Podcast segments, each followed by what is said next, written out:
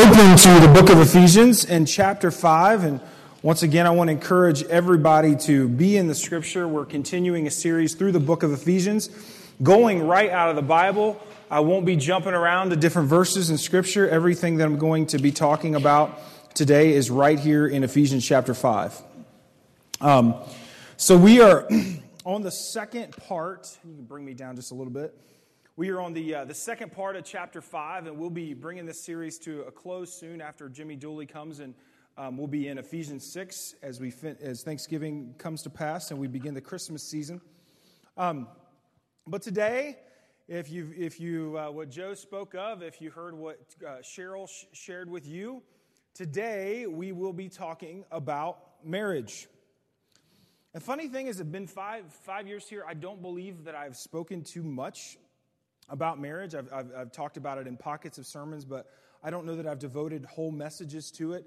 Um, we did Laugh Your, a Laugh Your Way to a Better Marriage conference a few years ago and had a great time with that, and I feel, feel like a lot of fruit came out of that as well. But being honest with you, as I stand up here, it's kind of a, um, a hard thing, a little bit of a hard thing for me to talk about or feel qualified to talk about. Um, I've been married for 13 years, and look, this, this might come as a, as a shock to, to all of you. Um, I, I know that it won't, but I don't have a perfect marriage, okay? And uh, so, uh, 13 years, and I don't have a perfect marriage. Um, and there's many of you here who have been married a lot longer than I have that have a lot that you can teach me and a lot of things that I can glean from. Um, so we're all in this together. But also in this congregation, there's some who have been widowed. There are some who have been divorced. And, and sometimes, even when we bring this topic up, I, I wonder what your feelings are when you consider marriage. And so, I want us to be really clear when we begin a message on something like this. First of all, there's not a single one of us in this room that has a perfect marriage or had a perfect marriage. Second of all, Dog Nugget, we are the church of Jesus Christ. There is not anything, any topic that we don't talk about. This is a place where we bring things out in the open and interact about the most important things in this world and bring life to these topics. We're all, we all need to allow conviction to happen and realize that every one of us in this room needs to grow. Those of you who have been married for years, uh, for when I say, say 40s, 50 years, we need you. We need your wisdom. We need you to share with others what has been impactful for you, what has kept you together for so many years. So I hope that today's message does nothing, if, if anything else, begins a conversation where we learn to foster and encourage each other in their marriages. This is incredibly important. If you've never heard some of the statistics and what is taking place all across our world today, in, in, in many ways it is, is very devastating. Um, Barna is always a place, the source to get your, to get your statistics. And now, across this world, um, one third of people who have been married have experienced divorce. Um, that means that, that among Americans 18 years of age or older, whether they have been married or not, 25% have gone through a marital split. That also says, the statistics also say that more Christians get married than people. 78% of people that claim to be Christians, um, excuse me, 84% of people who claim to be Christians have got married. Those statistics are smaller for people that don't really have a testimony or a faith in God. But um, the statistic that I thought was kind of interesting, and this doesn't say too much because I don't like to categorize um, Christians as much, but out of the highest divorce rate in all of the different panels here, this, this first was just interesting. I don't even I don't have answers for this one, but this is just a stat, and it's true. It said that Asian Christians had the best rate at only 20%. Asian Christians. They have a higher value of family. Um, there's, there's other different elements in their tradition, uh, Confucianism and things like that. But all I know is that Asian Christians, the stats say Asian Christians have the highest rate at 20%. Now, the rest, with the exception of one other category, fit the rest of the world. In other words, what I'm trying to say, the church is not that much distinct than the rest of the world. People who claim to be Christians is still about a one third divorce rate. There is one small exception, and that was under the category of evangelical Christians. That category dropped to about a 25% rate. Now, Whether you claim to be an evangelical Christian or not, what that typically means, the best way to describe that is a very high view of Scripture, um, believing the Bible for what it says and taking it with a high authority. So, Christian, Christian churches, people that claim Scripture is a high, high authority, a high source of value for their life, there is a lower rate there. So, what I'm trying to say, church, with all of these statistics, that you have to recognize is that we are the solution. We are the church of Jesus Christ. We, we must see ourselves as part of this solution today, and that begins with our interactions with each other, how we empower and foster our current marriages and those that are, those that are going to be getting married someday, those are in marriages that are struggling, um, those are, that are still trying to recover from experiences in the f- past. We are the church of Jesus Christ, and we are supposed to talk about these things. We are supposed to nurture these marriages. We are supposed to lift them up and empower them. And so today, I feel like some of uh, the message today is a bit of a cut and paste, and I'm going to be in, in many different uh, sections and just some, some things that, that I've gleaned from, from, from the past. But I'm going to hit on three elements as we go through. I call this that, that marriage is the most spiritual thing you will ever do. And I say that because it is Jesus' favorite parallel to talk about he uses the father and son pretty often, but more than the father and son, he likes to use bride and groom. He is the bride, and I mean, he is the groom, and we are his bride, his church. And so, I want to talk first of all about how marriage is a mystery. I didn't, uh, I had a hard time with this one when I was first married. Um, I did this thing where that this element of mystery is that yours is going to look like nobody else's. Your personalities, that with a makeup that is, that's going to make your marriage is going to look different than anybody else's. I had a hard time with this. Mandy and I actually went to a marriage encounter within about three years of, of our marriage. Um, we did spend like a whole weekend together, and I, I wouldn't say that um, you know we were having a lot of trouble or anything, but it was definitely something where I was like really burdened. I was burdened because I wanted our marriage to be perfect, and to be honest, I wanted it to look like other people's. I wanted it to look like other ministry couples, and I realized that wait a second, you're putting unreasonable, unfair expectations on what your marriage should look like. So, the one thing that you can't do outright, although you can glean from couples who have been married for many years, you cannot get stuck in this comparison game of always comparing yourself, your relationship with you and your wife, to, to someone else, someone else's relationship.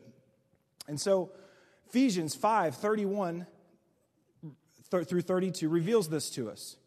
It says, For this reason, a man will leave his father and mother and be united to his wife, and the two will become one flesh. This is a profound mystery but I am talking about Christ in the church. So here we see this parallel is an incredibly spiritual parallel. And I, something that I, I, share pretty often in marriage counseling, that is something that premarital counseling, that is something that we all have to come to understand that when two people come together, there is this leaving behind leaving behind, you, you, have two people who have been raised in, a, in, in one family, and their family has taught them this this way. And you have another party who has been raised in this family, and their family has taught them this this way. And now you're going to come together and you're going to, first of all, have this tension. It's like, wait a second, that's not the way we did it in my home. Wait a second, that's not the way we did it in my home. That's not the way my dad treated my mom. That's not the way my mom treated my dad. And if we do this all the time and we think we've already had a mold, this is what a family should look like, this is what a relationship look, should look like, there will, although there's many things we can glean from, there can be conflicts there. And so there is this element of leaving behind and beginning this new relationship. Yes, the new, most important relationship you will have with anyone else on this planet except your Lord and Savior, Jesus Christ. Yes, even more important than your relationship with your kids. Because this one will be foundational to everything that you will set, that, that will be a platform for everything else that your family will set off and out to do. And so, because that is so important, This would sound, I, am going to have to pick on the grandparents just for a minute, okay? This would sound a lot better coming out of someone who is 60 some years old and is a grandparent, but hey, I'm all you got, okay? So here is, here's this thing we have to, to learn to understand is that we have to learn to, uh, oh, I just want to put it this way, real clearly. Grandma and grandpa, in laws, we have to learn how to show our kids how to love and let them learn to love each other. There's going to be this temptation when your family comes and they come to come in and talk about their spouse. And it could happen in a negative way. Or you could begin to make some assumptions about some things that are going on with your spouse in a negative way. And the next thing to do is, well, he shouldn't be doing that. Well, she shouldn't be saying that about you. And have all this long list of expectations of how that other person should be treating your son or your daughter. But here's the challenge with that is that now you're, you're creating a divide. You're, you're, call, you're creating a fence now in that relationship. And see, the truth is that we need to be people and couples who will learn to foster those relationships, learn to empower them. And so I, I even came up with a few questions. Here's some things that, that you could even ask and consider. When is the last time? Here's some, some great questions for your son or for your daughter. When is the last time you and your spouse had a date night? When is the two, when, when, when do the two of you have your regular time together at home? When is the last time that you told your spouse how much you love them?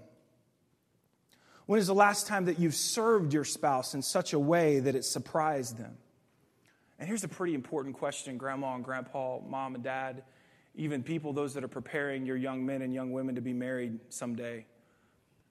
When will or when do you and your spouse pray together? See, there's so many opportunities that you get every day to foster this relationship. And that's what I want to see us as a church, but we have to recognize that it is a mystery. It will not look like yours. There will be a lot of similarities because you raised this young man and you raised this young woman, but there will be some elements that will be different. That might be even strange to you, but we have to allow this mystery, this incredibly powerful mystery, to happen. I, um, I wondered where, uh, and the, the, the, important thing is that we can glean from, from anyone, and, and we're not to compare ourselves for, to, to, to, anyone, but I want to share a story um, that I actually just wrote in the, the title of a, of a thesis project that, I've, that, I've, that I'm working on um, that just really exemplified things and how this is such a mystery and a great parallel to Christ. About four months ago, four or five months ago, I went up to, uh, or four or five years ago, I went up to see an old friend and spent some time with him in the Cleveland or the Akron area. It was a buddy of mine from high school. I hadn't been with him, I hadn't seen him in years. And he was just been married a couple years longer than I had. And in that short time when I was there, um, I was blown away how this, this right in front of me, he gives his wife a kiss on the forehead. He brags about how amazing this woman is to him. And then um, I think that that might just be it. You know, he was just kind of showing off a little bit. And we go to lunch together. It's just me and him. And as he's telling his life story, he can't quit talking about his wife. He can't quit affirming his wife. And then we go back home and it's still happening. She's actually trying to get chores done while we got a, she's got a guest in the home. And he's finding ways to help her and interact with me at the same time and looking for opportunities to serve. And this was so kind of such a key thing for me because I realized he gave, when I was still young in my marriage, he gave me permission to love my wife out loud. That, that this is something that, that you can do, something that, and that communicates. And that's one thing that it gave me permission to do. That I realized this, is, this isn't odd. I mean, it, was, it caught me by surprise, but there was something true, there was something pure and powerful by what he was doing right in front of me. And then the reason I write about this in the thesis is because as a Christ follower, as pastors, this is exactly what we look for in, in our congregation and people that choose to follow Christ. What, that they love their wives out loud? Well, sure. But more importantly, that there is a living, active relationship with your Lord and Savior, Jesus Christ. That that will come out of you at some times. There will be evidence of this relationship. There will be some things that you're going to communicate to others of how much you love God and what He is doing in your life. That's where it begins to be a testimony and a parallel, the greatest parallel. Um, our, our relationships and our marriages are a great parallel of Christ in the church. So, next, I want to talk to you about how marriage is a pursuit. Marriage is a pursuit. Now, every movie, you, every love story movie perhaps you've ever seen, when does that, at what point in the life does that movie usually end? It oftentimes ends with marriage.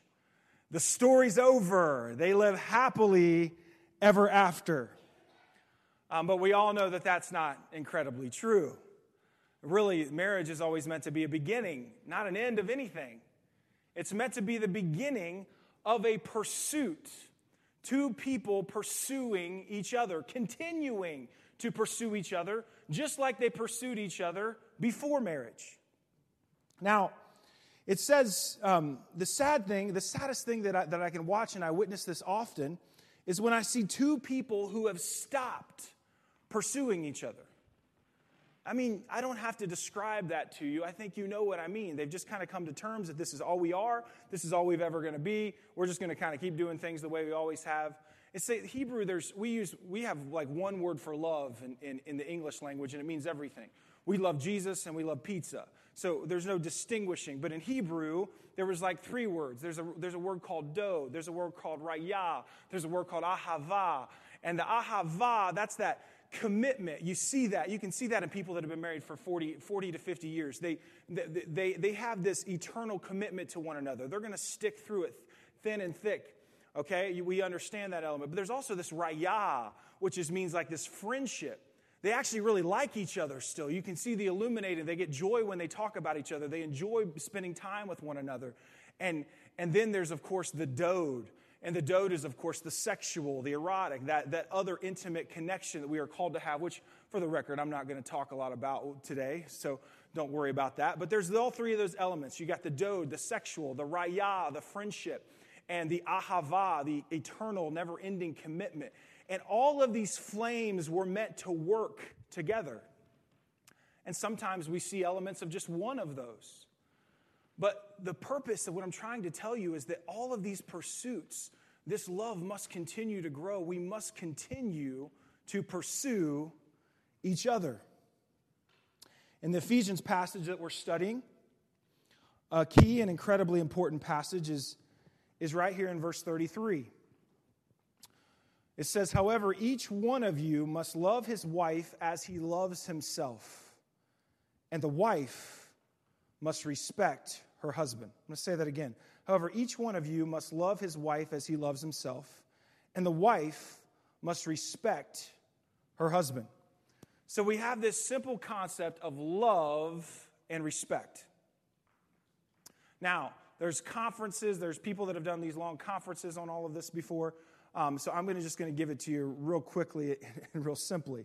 We'll start first with the ladies.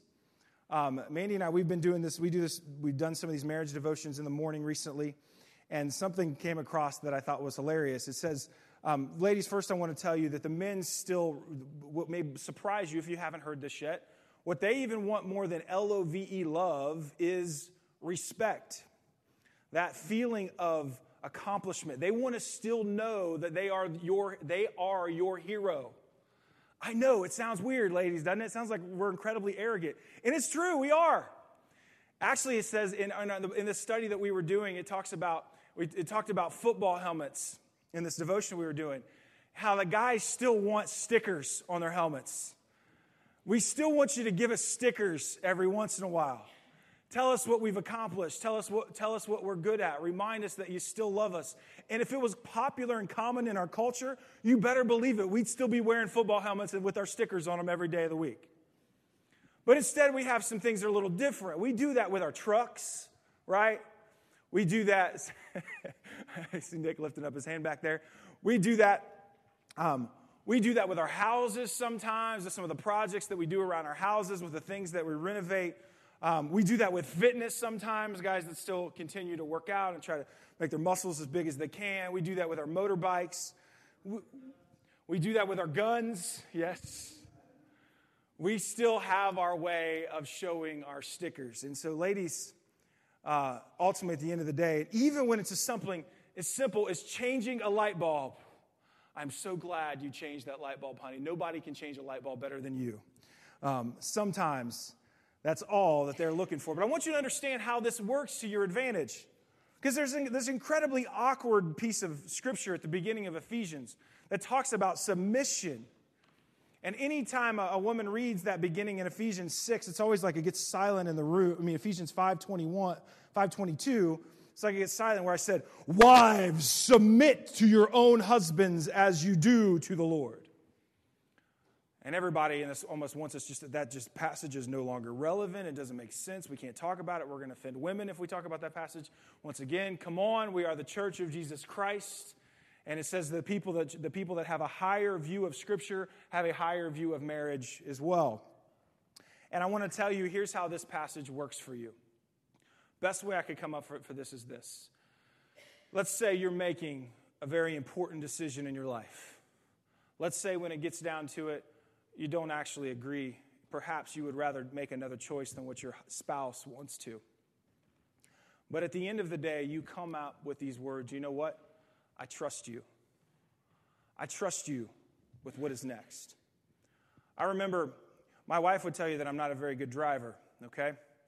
But I remember the best driving that I ever did was the day that I pulled out of the hospital with two little girls in the back of my van. I wasn't just a dad of one kid, now I was a dad of two.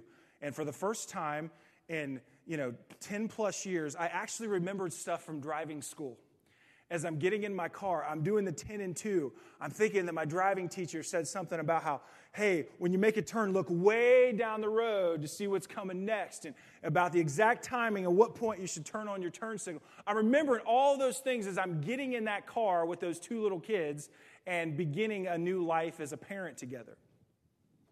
Ladies, I gave you that illustration because every time you affirm your husband with something big like that, they don't get in the mode where they want to want to go out and drive donuts in the parking lot. They're 10 and 2. This matters to them. They realize that you are in this boat with them now and that they have this great responsibility of this family and you. That is what your affirmation does for them. It reminds them that they're in the driver's seat. It reminds them that that you are in this with them, not in conflict with them. Ladies, you have no idea the power of your affirmation. See, I have not met a single man, man, yet that does not appreciate accolades and stickers on their helmets. But you must know that the affirmation that they want the most is from you. Every time you tell them good job, every time you, you remind them of how great they are, for guys, it's like that battle scene in the Braveheart movie where he doesn't even need to say any words. They just won the battle. He's got blood all over his face, and he just sticks up and makes this sound. That's what it feels like with your affirmation. Now, the cause that we keep pursuing each other, we keep yearning for each other. And ladies, I've shared with you how you continue to pursue your husband. So now, as I transition to another topic, I'm still going to talk about pursuit, but I want to talk about how, and talk to the men, I want to talk about how marriage is spiritual. I've already shared with you how this is the most important decision that you will ever make. And, but there's this weird part, this most spiritual uh, decision you will ever make. But verse 26, I want you to look at verse 25 and 26. It says, Husbands, Love your wives, just as Christ loved the church and gave himself up for her, to make her holy, cleansing her by the washing with water through the word, and to present her to himself as a radiant church without stain or wrinkle or any other blemish, but holy and blameless. I wonder how many guys have actually read that passage and been able to make some quick uh, connection of application as to what that means. I know I didn't. I, it didn't make sense to me the first. How, how does this apply to my relationship with my wife? We're supposed to take showers together? What, what the heck is this? Washing with water in the Word? This makes no sense at all. But here's this parallels. Thing this happens in the book of Hosea. If you've ever read the prophet Hosea, there's something really interesting that happens. The Lord calls uh, Hosea to go to an unfaithful wife, to take her as his wife. And she has a history of being unfaithful, and he begins a relationship with her. And you know what happens? You know what that woman does in this new relationship with Hosea? She's unfaithful to him. And the Lord says, I want you to go back to this unfaithful spouse and pursue her again. And here's what's happening here is the Lord is trying, as, as Hosea is the Lord's prophet, the Lord is trying to get in Hosea the heart of him who, who is, continues to reach out to Israel, an unfaithful people that uh, time and time again they choose other gods or they choose to be disobedient. But there's also this parallel of this idea that here is this woman who has been damaged by the world, who, has continued to make decisions, and he finds her vulnerable and naked, and the, his call is to purify her, to bring her back in, to love her. And this is, a, this is the same parallel that we need to understand. There is just this simple uh, their, their feelings, their uh, ladies' feelings and ladies' emotions are different than guys. Obviously, I don't think I have to sell to you that they're a bit more sensitive. And men, with your words, you have the power to love. You have the power to clean those feelings of, of, of shame, clean those feelings of change, that whatever the emotion of this world that they have taken on, they need their husband to remind them that everything is going to be all right. They need, to remind, they need their husband to remind them of their beauty. They need to remind, they need their husband to remind them of how whole they are, what their true identity is, and exactly who they are in Christ. Yes, men, we need to open. You need to open your mouth and express those things. You need to do things uh, beyond that as well and, and opportunities to serve. There's a illustration of how I always share this in premarital counseling how you, you have, we, you've, guys have always had that moment where you've asked the question, honey, what's wrong? Nothing. You guys have, that's never happened to you guys, right? It's, you've never experienced that before? And as guys, we want to say, this is ridiculous. Just tell me what's wrong. But many of you know, if you, some of you here who are, are farmers, some of you are builders, some of you here may even like to work on cars. If that if there's something wrong with your car, are you going to sit on the outside and kick the tires, which is kind of what I do, and say, What's wrong with you? no. What are you actually going to do? You're going to look into it. You're going to investigate a little bit more. You're going to see why the gas makes that weird sound when you hit it. You're, you're, you're going you're to see what, what, what all these strange things are happening. You're going to dig in and find out. And men, that's exactly what we're called to do in our love towards our wives. And so I want to conclude with this, this one thing. The problem with that scenario, and I've noticed Mandy and I have talked about this a lot sometimes, is that, is that that respect thing for her sometimes it's like it's almost like the last thing she wants to do. I don't know why, it just is. And sometimes for guys, it's the same way. That love thing, that soft, ooey gooey love thing, it's like the last thing we want to do. It's kind of weird. It's kind of emasculine for us sometimes.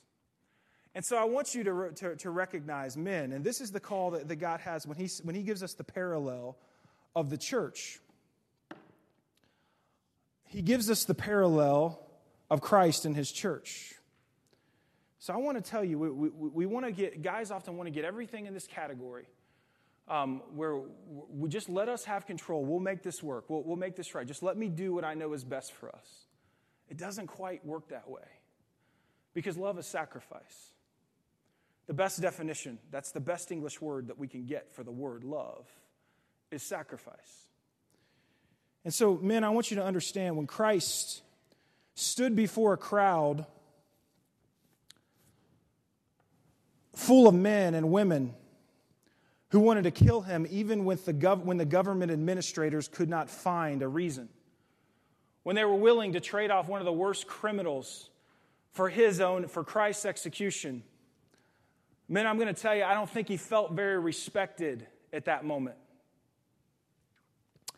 Before, even before that, when Christ was whipped with a cat of nine tails, they, can, they continued to pull skin apart from him all around them. They watched, and while others watched this spectacle, and many laughed, and others watched with some sadistic view of this torture. I don't think he felt very respected at that moment. When he was nailed to the cross with the power to get off of it, at any point he could have called upon his angels and ended this thing wearing basically nothing but a diaper. Do you think that he felt masculine in that moment? Do you think that he felt respected? Men, we need to understand it was not testosterone that kept Jesus on the cross, it was love. Because men, love wins. The spiritual parallel is that when you allow the presence of God within you to bring that to bring out that transformative agape love. What testosterone has not been able to do to improve your marriage, I promise you, love will. So today, there's so much more that can be said about this, and I haven't even done the slightest bit of justice to Ephesians chapter 5. But um, I hope it begins the discussion. I hope you see yourself in the role as someone who can empower someone else in their marriage. Someone that there's always somebody here that can learn from you. And there's always everybody here in this room that needs to realize that I'm not done pursuing my wife. I'm not done pursuing my husband. And we all have to see ourselves in this role together. So, because I believe that to be true, I want to ask all of you to stand at this time. And Cheryl, I want to ask you if you can, you can go and stand beside Diane over there as well. Those are three of you. I want to ask everybody to link up with somebody next to them. And in some context, that's going to have you linked up with your spouse. Russell, why don't you come forward? And Nick, come on forward. We're going to conclude. We're, we're, going to, we're going to hold each other's hands together. I'm going to join you guys down here. Yeah, come on. Come on over here, guys. You can come join us here. Just come on over in the front here. We're going to pray together as the church of Jesus Christ. We're going to pray for the people standing next to us and the people that will walk in these doors, the people that have begin that are beginning relationships, that, that are perhaps those that are in struggling relationships. First of all, you have to see yourself as part of the solution. We are here to help each other. And that's what we see all across this world as people continue to wipe their feet. Our culture continues to wipe its feet on marriage. Continue to say that you're not going to make it. Most people don't. Many couples these days don't. It's too hard. And we need to be the church of Jesus Christ and speak life into these situations. So uh, I want you to grab the hand of the person next to you and let's pray. Jesus, you're alive. Now, all us across this room, we have many different, there are many different people with many feelings and different emotions that arise when we get to this topic. But now, in this place, I pray they would find themselves as part of the body of Christ they are healers, they are empowerers. They have wisdom and conviction that brings out of them that calls for a better way. And now, Lord, I pray that you anoint each and everyone here to be the church of Jesus Christ and be the solution for relationships in America. I pray they would look, those that are married, I pray they would look upon their spouse and ask themselves some honest questions that Am I still pursuing this man? Am I still pursuing this woman? May, we, may they long to continue to grow deeper in their affection towards each other as, as is a parallel of our relationship with Christ in this church. And I know there are some here that have been widowed that are still remembering those moments and, and taking steps forward and even longing for those relationships in the past, uh, longing for relationship in the future. And I pray in those moments they would find you as your, their true source of intimacy, and you would lead them to that next phase or that next step in their life. And for those who are, who are, coming out of relationships that did not go well, I pray they would draw near to you and find you as their true identity. And Lord, help them pick up the pieces that have been broken and make them whole and strong, encouraged, empowered to love, to empower others to love, and spread your life across this world. Today, we are your church. In Jesus' name we pray. Amen.